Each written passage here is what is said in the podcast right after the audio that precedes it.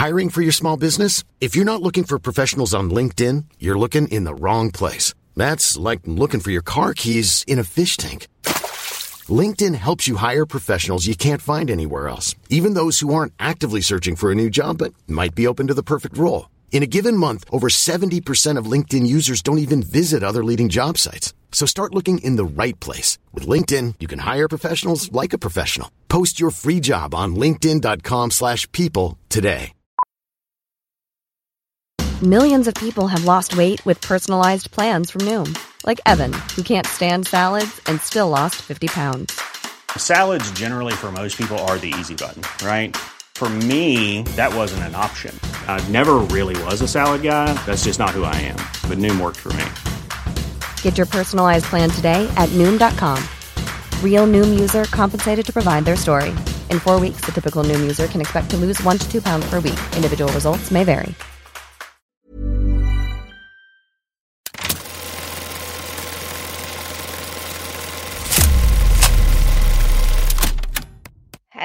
Everyone. Happy December 28th. It's December 28th, Steve. It's wild. It's Uh-huh. wild. That means it is time for us to share lots of favorites of the year. We've already done a couple of like mini lists throughout the week, but today is the first of two big episodes because today it is our turn to share our top three movies of 2023. And then tomorrow you're going to get John and Maggie's top three of the year as well. Steve, how are you feeling about this? Do you have a, a list you feel confident in? Listen, um, I think the most important thing I should start before we go any further is that um, I uh, have not seen all the films that have come out this year, and I have not seen a lot of the big movies for. And I'm not going to list them. Well, I mean, I could say Poor Things and American. Like, there's there's a number of films I've missed. I'm in a critics group now. I have a lot of screeners, and my plan over the next four days is to watch a number of screeners. So the three movies that I'm going to talk about today are the three best that I've seen thus far. And it easily could change, although I don't see my number one changing. Then my number two and three could sh- shift based on seeing these other films. But listen, it's very, very difficult, as you know, to see everything because here at Collider, we cover both movies and television. And we have to watch a lot of stuff like movies and television.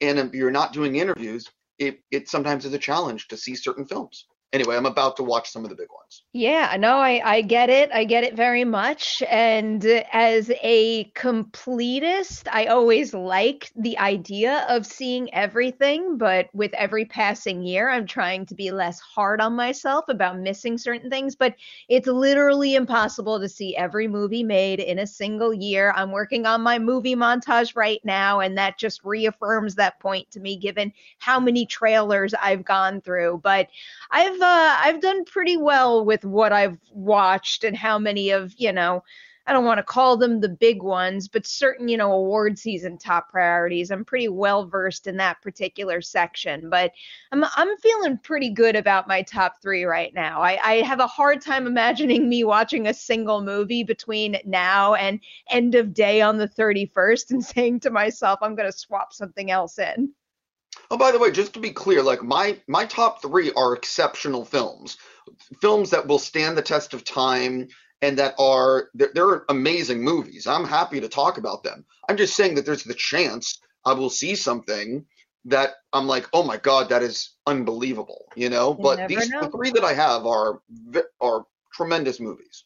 All right. So before we get into the specifics, as I always do with an end of year list, I will tell everybody watching this episode that these these are our three favorite films. That does not mean they need to be yours. If you disagree with our lists, it doesn't make our lists wrong and it doesn't make your list wrong either. These are our personal favorites. So I would ask you all to respect the movies we choose. And then I'm also going to ask you to put your own top three in the comment section or maybe the live chat if you're watching us live. And to all the other commenters out there, be res- respectful of other people's choices too. It's that simple. It's that. It's so much more fun when you behave like that.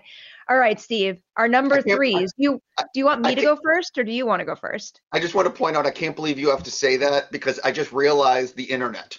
Yes. and this and it, it's just so disappointing that people just can't Anyway, let's move on. It's it's disappointing and it saddens me that that has to be said every year. But you know what? If if saying that makes the celebration that much more positive and powerful, I will continue saying it forever and ever and ever. So throwing that out there. Do you want me to give my three first, or do you want to go first?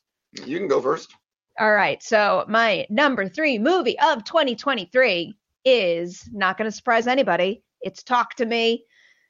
Just well made, super creative, original horror movies just make me so, so happy. So I'll I'll hit this one from two angles. Like for, first and foremost, it is like I said, it is a very well made movie. It's exceptional on every single level. I think it's incredibly well shot.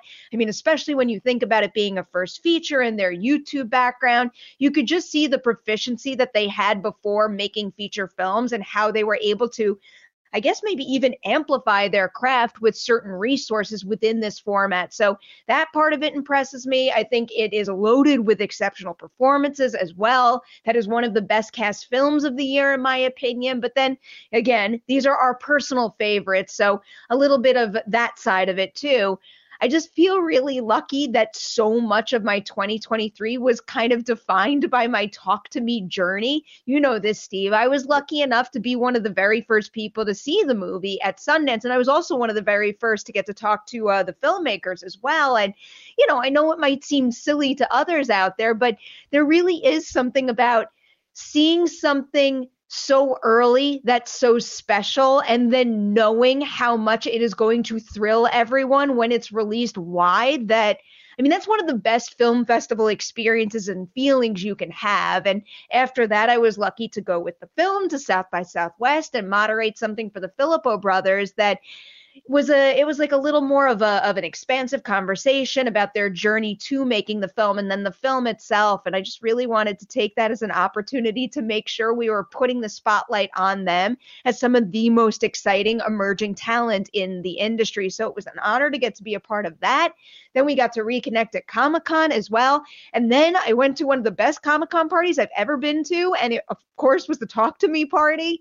And then the journey didn't even end there. After the movie was released, I watched it over and over and over again. And you know what? I'm going to continue watching it over and over, not just through 2023, but probably for the rest of my life. It's going to be in that rotation. And I'm very happy and I'm, thankful to have it there. So, Talk to Me is my number three movie of 2023. And I look forward to loving it for many, many years to come. Okay, I, that's not a surprise that you would pick yeah. that. Um, my number three. So my top three, I really had. I don't typically make a top ten list because it is very, very difficult for me to pick how one piece of art is better than another piece of art or meant more to me because I'm looking at the the films that I wrote down, like thinking about things that I found exceptional. Like I loved Godzilla minus one. Is it my top three? It could be, but like um or uh, um, Linklater's Hitman. Loved this movie. Uh, Didn't is come it in my out top three? Doesn't count. sure. Say it again. It didn't come out this year. Doesn't count. No, it, it I saw it this year. So You it, did. You did, but I, I I guess now this is just me abiding by my own rules. Movies released in 2023. see, I have a different opinion on that because if it screened at a festival or it was part of something where you could see it publicly, it came out. It's not a question of general release. It's a question for me. It's a question of did you see it? Like, and anyway, we have a difference of opinion. But if it plays at a festival, it's fair game because you saw it this year. You know, it's a public screening. I saw I saw it I saw it this year, but but technically it wasn't released in that calendar year, so it can't be the best of 2023 because it's not a 2023 movie. But when it comes out in 2024, it will be considered a 2024 movie. That's how that's how my brain processes things for these lists. Sure. So I don't think you're going to like my number three then, because my number three is J.A. Bayona's Society of the Snow.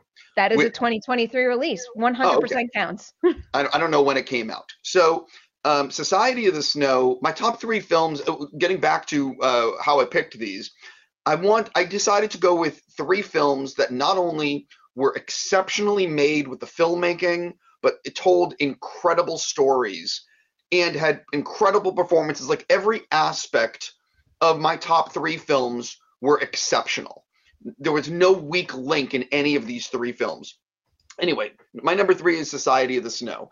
Uh, J.A. Bayona, it might be his best movie. It has a score by Michael Giacchino that is unbelievable, and it tells the true story of a plane crash in the Andes in the early 70s. And it is so exceptionally well made with incredible performances, and you feel like the like the, you're there on the in the on the mountain with these people trying to survive, and you feel like you're going through it with them.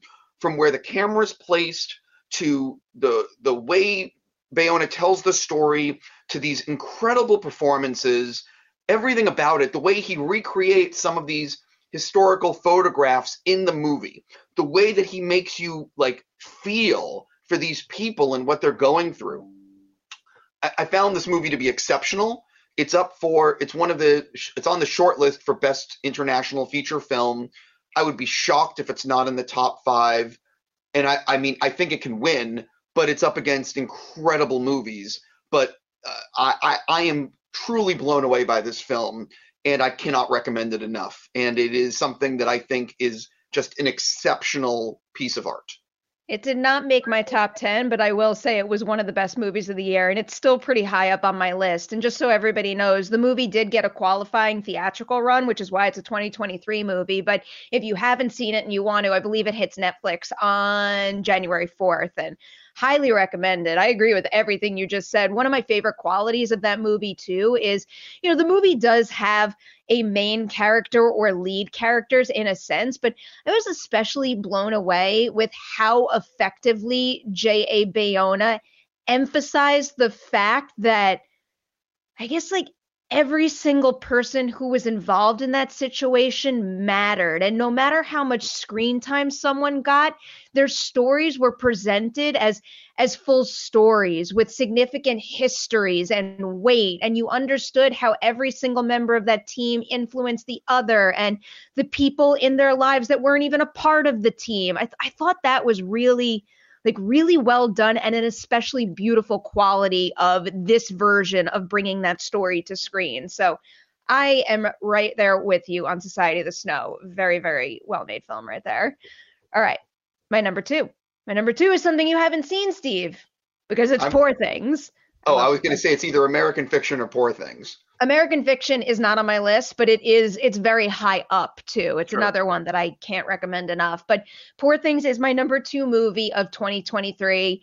Uh, the favorite was my favorite movie the year that came out. I believe it was 2018. So probably no surprise, but I was very much looking forward to another uh, Yorgos Lanthimos and Emma Stone collaboration, and I was just also really excited about the the wildly like creative and weird ideas we were bound to get via this adaptation. But the thing, and they deliver in that respect. I'll I'll emphasize that. But the thing that struck me most about poor things that I guess was kind of surprising and caught me off guard a bit was how incredibly thoughtful and inspiring it was as a coming of age journey. And I say this a lot whenever I talk about why I love film and TV, any any kind of uh, storytelling in this format.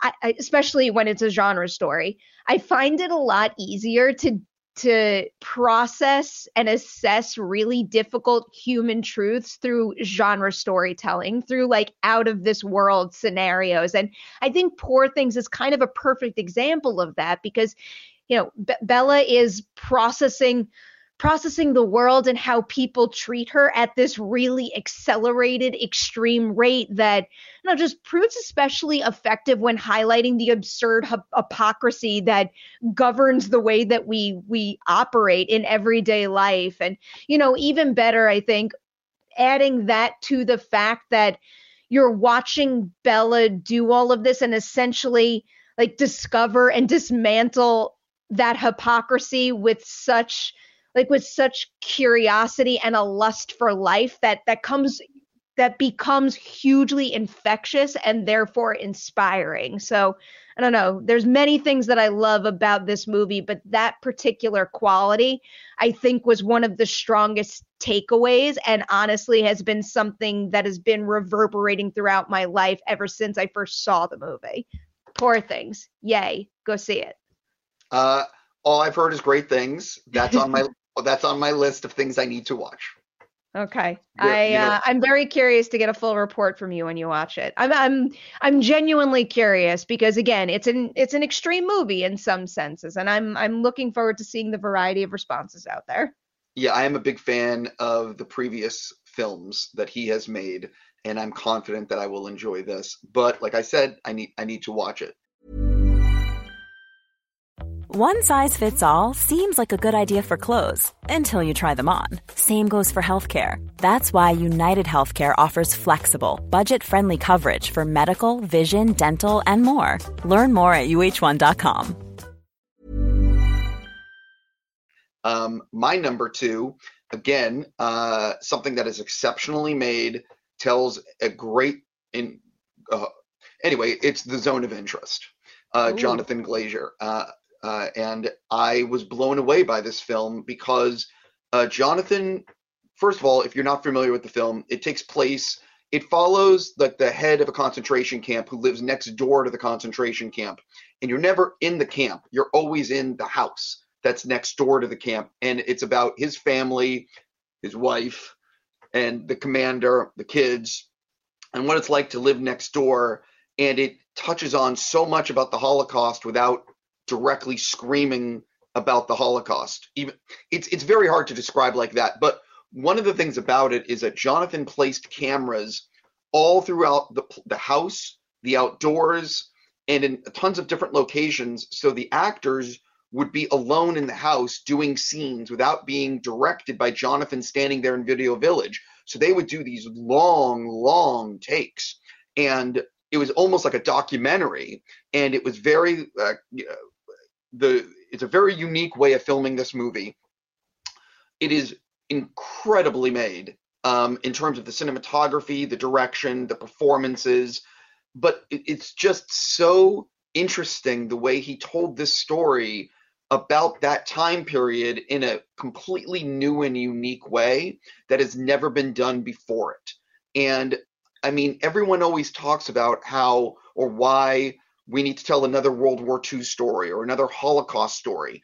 And I think these things need to be told every year now because I look at the what's going on in the population of the world and how people are just forgetting about the Holocaust or still conspiracy theories that it didn't happen or it, you know it, it's just disturbing what is going on and it is so important to keep telling these stories to remind younger people and people that these things happened and these acts were so barbaric and terrible, we can never let them happen again. And it is only through all of us together that we can stop this from happening again. And I, I found this film to be very powerful. It stuck with me. And I think that the filmmaking and the storytelling and the acting is just another level. And that is why it's my number two. I have a, a very good feeling this is going to consume a significant amount of the spotlight going forward in award season. Uh, the zone of interest, in particular, has been one that I think has been picking up more and more momentum. I mean, its nomination in Best International Feature is is essentially a given in my mind, but there is a good chance that it could pop up in Best Picture as well. And then I also think that he could get a Best Director nomination too. And like I lo- I love the way that you describe and tee up his work. I feel like for anyone who hasn't seen it, that does emphasize why it's such a unique vision and should be celebrated. And you know, as I was about to say, he should be nominated for Best Director. Best Director stresses me out a little bit just because there's a bunch of people who I'm like, you should be nominated. You should be, you should be not. There's not enough spots for all of you. But I do think if he gets a nomination, I'll easily be able to say he is very deserving of it. Yeah, th- there's going to be um, a number of people left out of the Best Director uh, at the Oscars and through the DGA that are deserving of a nomination this year because this year had inc- something. I mean, there's eight or nine films that all mm. could have best director nominations, and there's only going to be five slots. and I I truly don't know. Um, I mean, it's it's an impossible prediction outside of Nolan for Oppenheimer. You know, like Nolan What- and Scorsese. you know, you see, that's the thing. I, I so Killers of the Flower Moon is is not in my top three. I don't even know if it's in my top ten. It might be num nor, towards the bottom, but I just wasn't as in love with it as everyone else, and I really believe that Scorsese will get the nomination because he's Scorsese. But it's sort of like Roger Deakins getting a nomination like a year or two ago for something when it should have been someone else in another. Mm. Like I, I just I, I didn't have the same love for it that everyone else has. It's not, it's obviously not in my top three, and it's not in my top 10 either, but I still think it's like it's another extremely well made movie, and he's gonna he's gonna get the nomination, and I'll be sitting here saying he's deserving. I think it's gonna be Nolan, Scorsese, um, Yorgos Lanthimos. I don't know about Alexander Payne. I feel like he's dipping. Maybe Bradley Cooper, maybe Jonathan Glazer. I feel like those are the six names that I'm playing with right now. Now I'm fearing that because I don't have my list in front of me and my notes, I'm going to have forgotten someone, but hopefully those are the contenders. All right, Steve, are you ready for my number one? Sure. My number one is the least surprising title you could pick because it is Scream 6. I'm surprised you didn't just blurt it right out. I gave you the I gave you the moment of silence too. I just didn't I just didn't think that was gonna get the slot, even though I could have seen it coming. Yeah, um I think these these two new movies are extremely special. I mean, it goes without saying the Scream franchise has uh has influenced my life quite heavily just, you know, in terms in terms of the person I am, in terms of the stories that I like to consume, in terms of how I came to appreciate the craft of filmmaking and the horror genre in particular. And to see two new movies in my favorite film franchise expand the franchise while honoring the foundation that Wes Craven set for the for the better honoring that and expanding it for the better i think is really something special that that means a lot to me. And you know clearly has made scream 6 my my number one of this year. And uh scream uh scream 2022 was my number two of of last year. And i think they're both very much deserving of those positions. And you know there's a lot of things that i really do love about this new scream movie. Like I, as i already said I do think it is extremely successful at upholding the pillars that the original films created that keep fans coming back for more. We we got more of what we love, but they're also extremely successful in in broadening the mythology and in and in turn broadening the fan base, which is what I think every franchise needs to do. But the the single thing that I think I could isolate as my absolute favorite thing of Scream 6 is how well they cement the core four as a group of newer Scream characters that very much deserve to be standing alongside the original's big three. That is not an easy thing to do. And by the end of Scream 6, I could sit there and confidently say, I love you four just as much as I love these three. And that is that is a real achievement as someone who has like been living and breathing scream since 1996 so job well done to the team behind those two movies i will cherish them forever just like i have cherished all of the scream films Yeah, I shouldn't. I this shouldn't have been a surprise, but uh, I'm super. I, you're going to be one of the few that has that as your number one film of the year. But I uh, respect that that it meant so much to you that it's your number one. Um, you, my Steve. my number one is going to be more of a mainstream pick that is going to surprise nobody and will probably be on many many other people's uh, lists as their number one, and that is Christopher Nolan's Oppenheimer. Um, it, and I want to mention that not only Oppenheimer, but Oppenheimer in IMAX 70 millimeter. Um, that was it was such an incredible theater going experience for me watching this film in, in IMAX 70. The way that Nolan and Hoyte shot the movie with between the IMAX cameras and the 65 millimeter and, and just the black and white photography, the performances, um, the fact that Christopher Nolan made a biopic about a man and it's gonna and it broke a billion dollars is insane. Like it's crazy. A three hour movie about the the creation of the bomb. Like no one can do this. Like the, the, like nobody. Like it's literally Nolan and nobody in terms of being able to make a movie like this and have it resonate around the planet for a billion fucking dollars. Okay, so that's number one. Number two, the movie is exceptionally made. The the storytelling, the filmmaking, the way that he is able to capture what's going on in his brain and the way the atom is moving and not using CGI to do this and using all practical analog cameras and effects. Okay, there's that.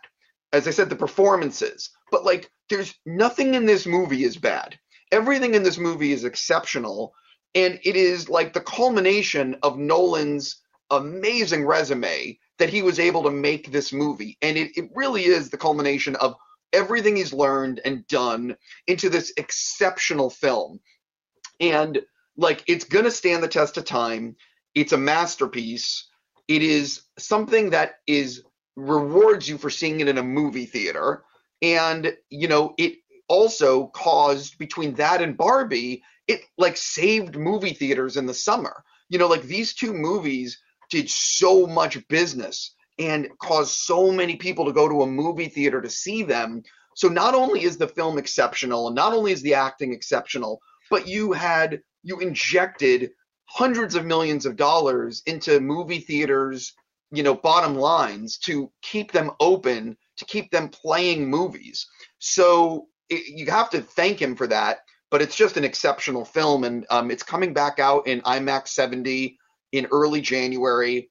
I know most of you have seen it, but if you haven't and you live near one of these theaters, my God, go see it because it, there's nothing like this movie in IMAX 70. Yeah, um, I'll I'll second that. Uh, clearly, Oppenheimer is not in my top three, but it is in my top five, which I will share elsewhere after we are done today. But I I love that movie, and it's so weird too because I remember when the movie you remember what was happening when that movie came out and it was like the mad dash to cover all of the movies before the strike happened so i feel like i was so consumed by other assignments that i missed all my oppenheimer screenings and then i i just like I felt so left out for so long. You know what I mean? Where everyone was talking about it and I hadn't seen it for so long. And then I watched it. And then I watched it again. And then I watched it again that's a really good movie. Like it's one of those movies where you can very clearly see that every single department is operating at peak performance and then you have this masterful conductor who knows exactly how to bring everything together in a way that elevates each individual department's work. And it's really it's really something else. So oppenheimer is in my top five. So i will very much get behind that number one pick steve yeah, I mean, I really think it's the front runner uh, for Best Picture and Best Director. Um, uh, I, I really. I'm sorry, I'm reading Adam's live chats. Oh. I didn't mean to I didn't mean to interrupt you. There there was um there was there's a conversation happening where where folks are saying Oppenheimer did not make a billion at the box office, which it did not, and then someone someone it, joked someone joked we can round up because it's I, I the number that I'm reading in the chat right now. I don't know if it's it's specific to this exact number. 952 million and then haunted autumn said i mean we can round up can't we but then um then uh, adam adam replies um I heard that I heard that if you don't make a billion, you have to give it back. What a weird rule. yeah, I mean, I apologize. It's not a billion. That. It's 952 uh, million, which is a crazy number. And the other reason it's a crazy number is if you look at the stats of this year and the box office, you will see that most movies did not perform the way that mo- they have in the past. So anything like the bill, okay, it, it, before the pandemic, billion dollar movies were common. They were like you could do it. Like it was not unrealistic to think you could make a billion. Like Captain Marvel, I think even made a billion or close to a billion. Like people, movies made a billion dollars. This year, it is very rare. Barbie, you know, um, I don't even know what the other billion dollar movie is, but like it, it's rare and it's going to get rarer as time goes on because it's very it, it it's it's not going to be as easy as it used to be and uh, i'm just i'm blown away by what nolan accomplished in oppenheimer. I'm just I was just checking some stats here and you know the year that Captain Marvel came out 9 movies crossed the billion dollar mark which is absolutely wild. And this year we had just 2 that's my point is like Yeah. the the since covid since the pandemic everything has changed in the movie industry. And the truth is no one really knows what the future holds and not even the studios the next 18 months january to the summer of 2025 are going to really really impact the future of movie making. Because if billion dollar movies are not possible going into the summer of 2025 like after the 18 months if we, for example, only have two movies that make a billion dollars, studios are going to rethink everything in terms of the money they're spending to make these movies because you can't make, you can't spend $300 million on a movie, which by the way is insane to begin with. But you can't spend 300 million if you're not going to make a billion at the box office. They're spending this money because they're expecting one point something billion return. And unless you're Apple. well, that's a completely different thing. But also, um, Apple, I, I don't know if they're looking at the same, like the studios have to make their money on the, the movies. Apple's making their money by you keeping Apple products and paying for services and everything else. Anyway, the, the, what I'm going, where I'm going at with all this is that the billion dollar movie going forward might be very rare, unlike the way it was in the past. We shall see. I feel like um, looking to the future tease up our exit quite well because the next time you'll see the two of us on an episode of Collider Dailies will be Monday, which is New Year's Day, and that is when Steve and I will run through some of our most anticipated releases of 2024. A lot of good stuff came out in 2023. I got I got a, a good feeling we're gonna have a lot of movies to celebrate in 2024 too that we're gonna love. So we will say goodbye and ha- I mean, Happy New Year, because this is the last you'll see of the two of us on uh, Collider Extras until 2024, Steve. It's crazy. I, I can't talk about the years passing. It's like on fast forward. Feel it feels that way. It feels that way. I will say ha- an early Happy New Year to you all, and uh, tune in tomorrow, 10 a.m. Pacific. You will get John and Maggie's top three movies of 2023.